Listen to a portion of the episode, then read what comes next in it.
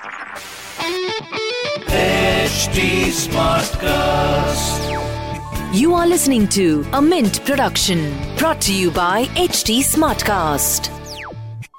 Hello, everyone. I am Lata Jha, and welcome to the latest episode of our show, Business of Entertainment, your weekly dose of the financial performance of what's buzzing in the world of entertainment at the movies, on TV, and on streaming platforms around you.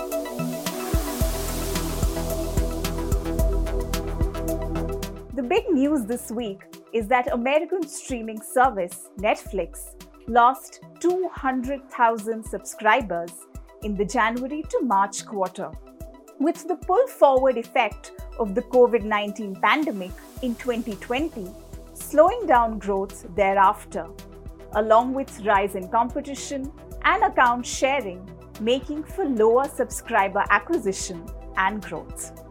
The Asia and Pacific region, however, saw 1.09 million net paid member additions in the past three months versus 2.6 million a quarter ago, with the Reed Hastings owned company naming India along with Japan, Philippines, Thailand, and Taiwan as markets where it was seeing nice growth. Further, the subscription driven company that intends to offer a range of price plans while improving monetization may be looking at an ad supported model in the coming months. Meanwhile, the Hindi version of period drama KGF Chapter 2 crossed the 300 crore mark at the box office within the first 10 days of release, becoming the first Indian film to make over 250 crore within the first week.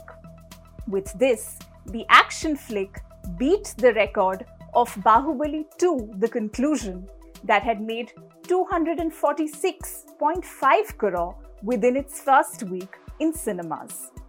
Albeit late, but the Hindi version of RRR 2 has crossed the 255 crore mark after a massive start. The film that has seen some blow to the business with the arrival of KGF has evidently not managed the kind of traction that director Rajamouli's previous films did. The new release in cinemas this week is Shahid Kapoor's Jersey, a much delayed sports drama that is also the remake of a popular Telugu film. The medium budget emotional tale started with low first day figures of around 4 crore, swamped by the KGF storm. While the going has generally been tough for non spectacle films post the pandemic, the truth is Jersey is moving without ever being extraordinary.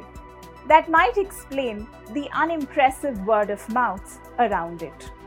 Long stretches of cricket and only Kapoor at the helm of affairs don't exactly help. As far as web offerings go this week, Amazon Prime Video is premiering Guilty Minds, a new original. That's all we have as far as entertainment goes this week. We will be back next week with more news and context on all that's fun and entertaining in hopefully better times. Till then, stay safe. Thanks for tuning in. And remember, this video is also available as a podcast on various platforms.